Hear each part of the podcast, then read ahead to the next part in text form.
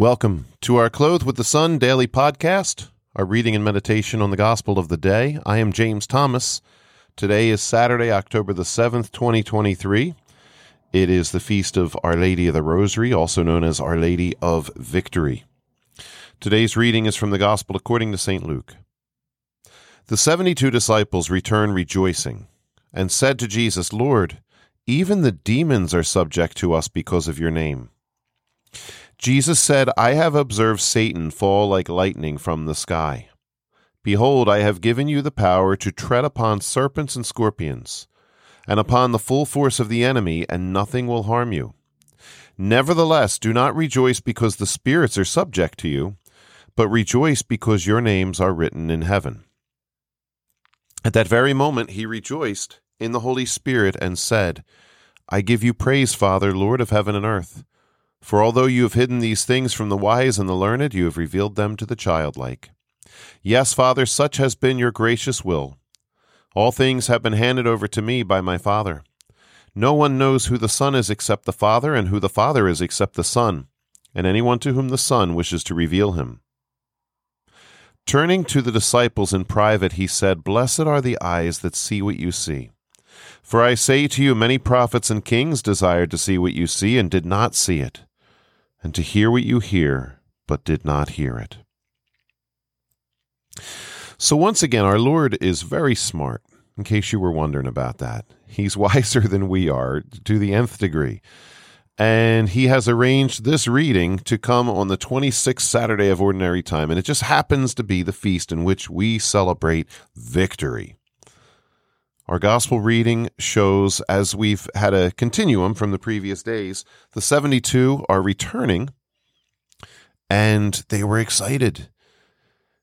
You know, it's funny, when this was originally presented in Luke's gospel in the last chapter, it didn't say anything about demons. It said, cure the sick and proclaim the kingdom.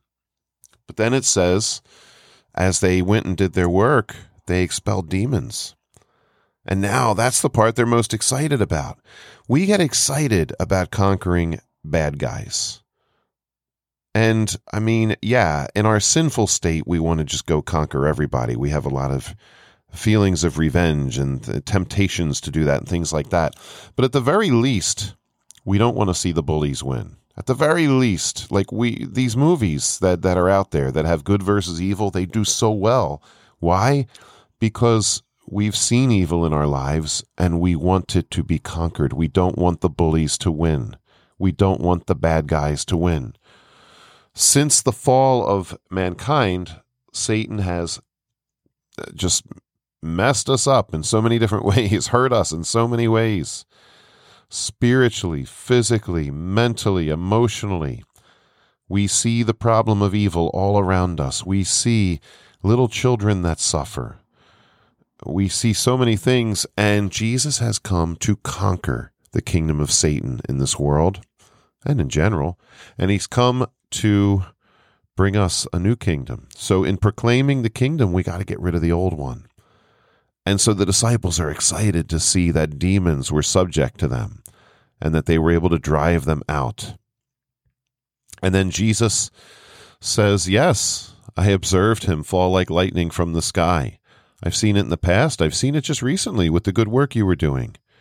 And I give you the power to do this upon the full force of the enemy, and nothing will harm you. That's powerful. Oh my goodness. When you consider how powerful these demons are by nature, because they were some of the highest angels in heaven, definitely by the on the level of nature, more powerful than us in so many ways.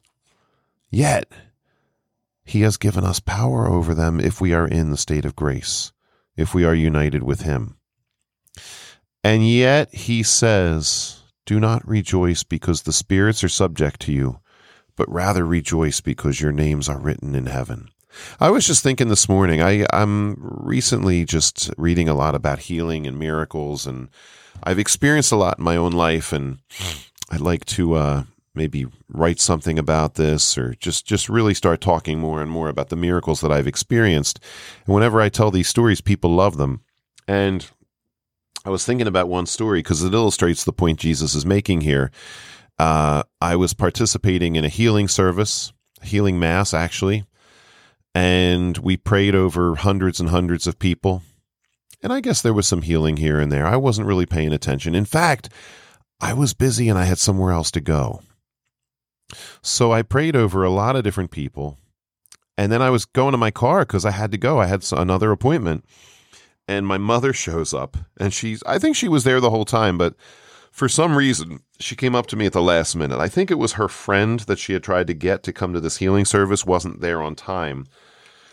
So her friend finally comes up, and the friend was elderly and she was kind of shaken a little bit, and she, you know, had plenty of her own issues. But one of her issues at that time was she had really bad arthritis in her hands, so bad that she couldn't fully extend her hands. They were all shriveled up. And my mom was saying to me, Can you please, you know, pray over this, my friend, please pray over this woman. You know, she has bad arthritis in her hands. And I was in a bad mood because I'm like, Mom, we've been here this whole time. I got somewhere to go. I don't have time right now. She's like, You come over. She's saying this to a grown man. You come over here right now and pray over my friend. And I said, Okay, all right come here, come here, give me your hand. Okay. And, and I'm so annoyed. I'm being such a, we could call it a brat. I don't know what you want to call it, but I prayed over the woman's hands. I jumped in the car and took off.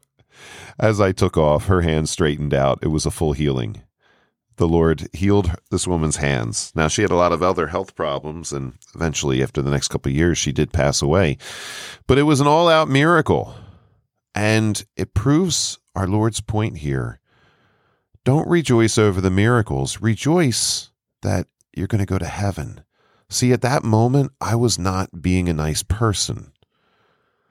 And I'm not saying I did something horribly offensive. In fact, no, I did take the time to pray over her, but I was in a bad mood. I had a lot of negative stuff going through my mind at that moment, and I was being disrespectful to my mother. And I don't know if her friend caught on or what. I think she was kind of just preoccupied with wanting healing for her hands. But I've actually, that's happened a few different times in my life where the Lord's working a miracle despite the fact that I'm not in a good place. So, what does that say? Well, number one, praise God that He performs the miracle. But number two, I mean, He doesn't need us to be in the state of grace. I'm not saying I wasn't in the state of grace, but He doesn't need us. He does whatever He wants. And sometimes, well, as the Bible says, God's power is made perfect in weakness. So there I was in a foul mood. And the Lord performed the miracle. And if I was going to rejoice over something, yeah, later when I heard about it, I rejoiced over the miracle.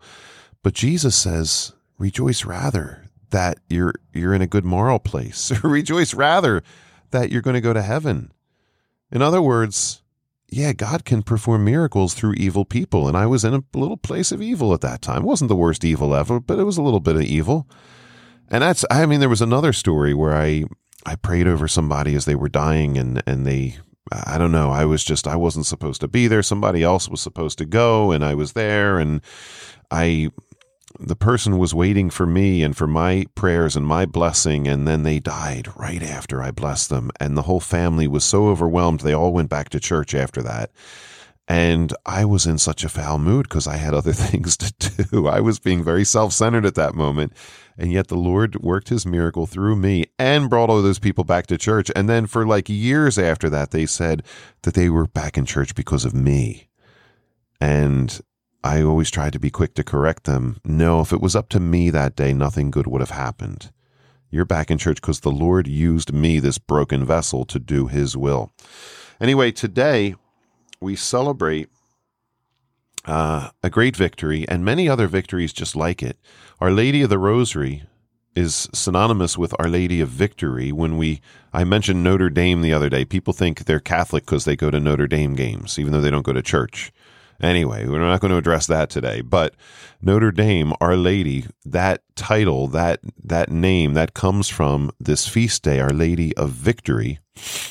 Um, so that's why a Notre Dame game, if you go to a game, they they scream, "Our Lady of Victory, pray for us," you know, and they they dedicate everything to her um, because of this feast, and it has to do with the Rosary. I'll tell you about the feast, but man, there's so many other stories just like it. Um, it was in the Middle Ages. It was at the end of the Crusades.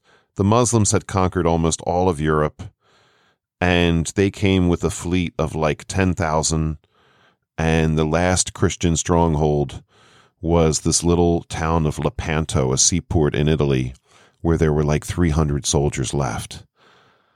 And that, if they had won that victory that day, which they were seemingly going to do by common sense standards, uh, they would have completed their whole conquest of Europe. They would have taken over everything. They would have won, and they would have just driven the Christians so far back they never would have been able to recover.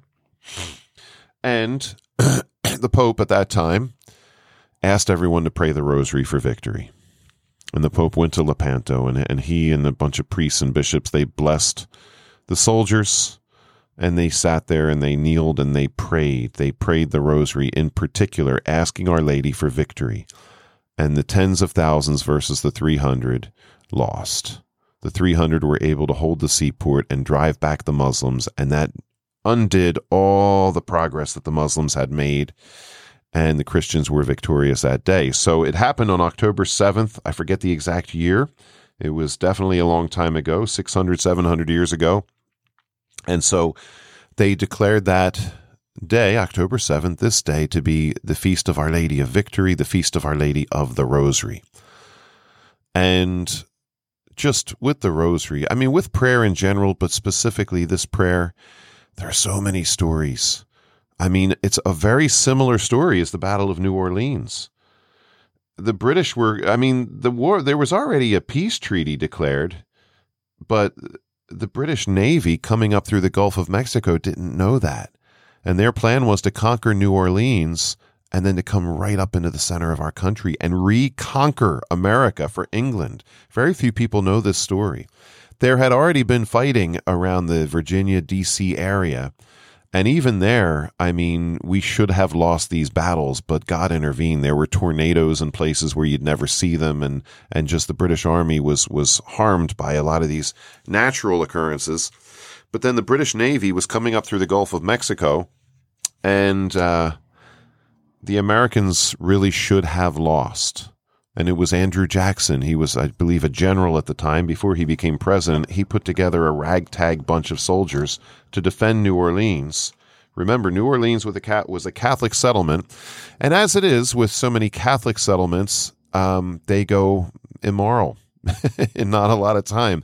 So here we are, people that go to church all the time and pray their rosary, but also New Orleans, party town. It was a party town back then, and the people were lazy and Andrew Jackson went down in there with a bunch of militia that he had picked up along the way and said, We have to defend this city or we're going to lose the entire country. And in Washington, they didn't even know yet that this was going on. But he put everybody together, he placed everybody. But the most important thing was that the people who couldn't fight were back at home praying. While the Navy came up through the Gulf, they started their attack the Americans. It's a great story to read because there's a lot of little things going on here. We we use guerrilla warfare when the, the, the English were not using that, so they couldn't get any sleep because the Americans were using um, you know slingshots and hitting their windows you know the night before the battle and all this kind of stuff and the americans ended up attacking them by jumping out of trees and stuff but anyway it was a miraculous victory that the americans achieved that day um, rather, that was achieved for them. God intervened. The British were only attacking one particular spot, and that was the spot that the Americans had fortified. If they had gone anywhere else, they would have lost. I mean, the, the British would have won, the Americans would have lost. They would have taken New Orleans, they would have retaken the whole country. Uh, because there was nothing else. There was no military from there all the way up into the interior. Most of our military was focused on the eastern shores. So the people were back home praying the rosary. I look at that as very similar to uh, the Battle of Lepanto, the Battle of New Orleans. And it was the rosary that won the day that day. And there's so many other stories. You know, when, when the rosary was given to the world by Our Lady through St. Dominic, it was to conquer, to get rid of the Albigensian heresy. So many people were leaving the church. This is back in the 1200s due to this heresy. And they were joining the Albigensians. They were leaving Christianity. And St. Dominic founded the order of preachers, and, and they trained themselves, and they went out and preached to the people and tried to win them back, and they couldn't do it. And even though his preaching was great and they were well educated, this is a great order in the church and it still is to this day. But they couldn't do it. So St. Dominic went out into the wilderness and did a long retreat. And while he was out there praying, the Blessed Mother appeared to him and gave him the rosary and explained the rosary to him and said, I want you to tell people to pray the rosary. Now, apparently, there had been some form of the rosary before that. Monks used to use beads, there were 150 of them to count the Psalms. When they didn't remember the Psalms, they would say Our Fathers and Hail Marys. Um, it was really around that time St. Francis started emphasizing the importance of meditating on the passion of our Lord as well as the infancy of our Lord. So, in a lot of ways, these things coincide. But then Mary definitively gave St. Dominic the rosary and, and gave him the 15 mysteries, uh, the joyful, sorrowful, and glorious, and said, If you pray this and you preach this, get everybody to pray it, the Albigensian heresy will be conquered. Other heresies will be conquered as well. People will come back to the faith. This is for conversion to pray this rosary. It is also for peace. And over the centuries, so many promises have been attached to the rosary that there would be peace among people, that there would be salvation. She promises that if someone prays the rosary faithfully every day, that person will not suffer the fires of hell.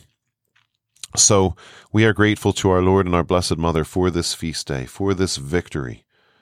We know that the most important thing is that our names are written in heaven. Yet we still are fighting this battle here on earth, and to see that the demons, literally the demons of oppression and, and all this kind of stuff, hauntings and curses and all this, literally they are conquered by Jesus' name, by Our Lady. We see it all the time. But also, we see the conquering of evil uh, just in bringing about peace and bringing about peace in one's heart that then gets contagious to one's family, one's neighborhood, and one's country and one's world through the praying of the rosary. So we ask our Lord that we may become more and more dedicated to fighting for peace through prayer. And specifically on this day, we focus on the rosary. We ask our Lord that we may have the grace to uh, to pray the rosary, to love the rosary, to love Our Lady, and to pray the rosary daily for our own salvation and for the salvation of the world. Hope everybody has a great day. God bless you.